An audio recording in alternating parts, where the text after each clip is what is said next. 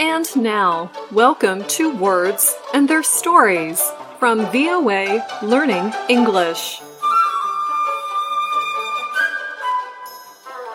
On this program, we explore words and expressions in the English language. Today we begin our story in nature.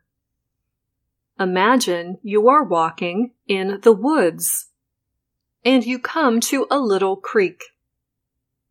You look over the water and spy some fat, ripe blackberries, wild grown and ready for harvesting. You can't believe your good luck to find your favorite fruit, free for the taking just a few meters across the creek. But then you look down and realize you're wearing your favorite shoes. A walk through the water will ruin them. But you are also very, very, very hungry. Stepping stones are what you need. In a creek or river, stepping stones are rocks with flat tops that sit above the water line. You can cross a creek by stepping from one rock top to another. However, the term stepping stone is not only for creek crossings. It is often used figuratively. A worker, for example, can use stepping stones to reach a higher level or position in their company.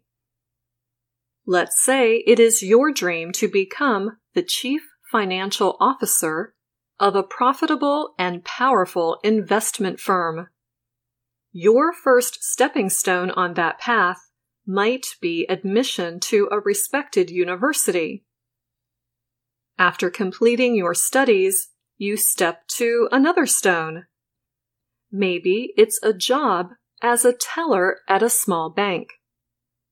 Sometime later, the bank offers you a supervisory position. That promotion is a third stepping stone.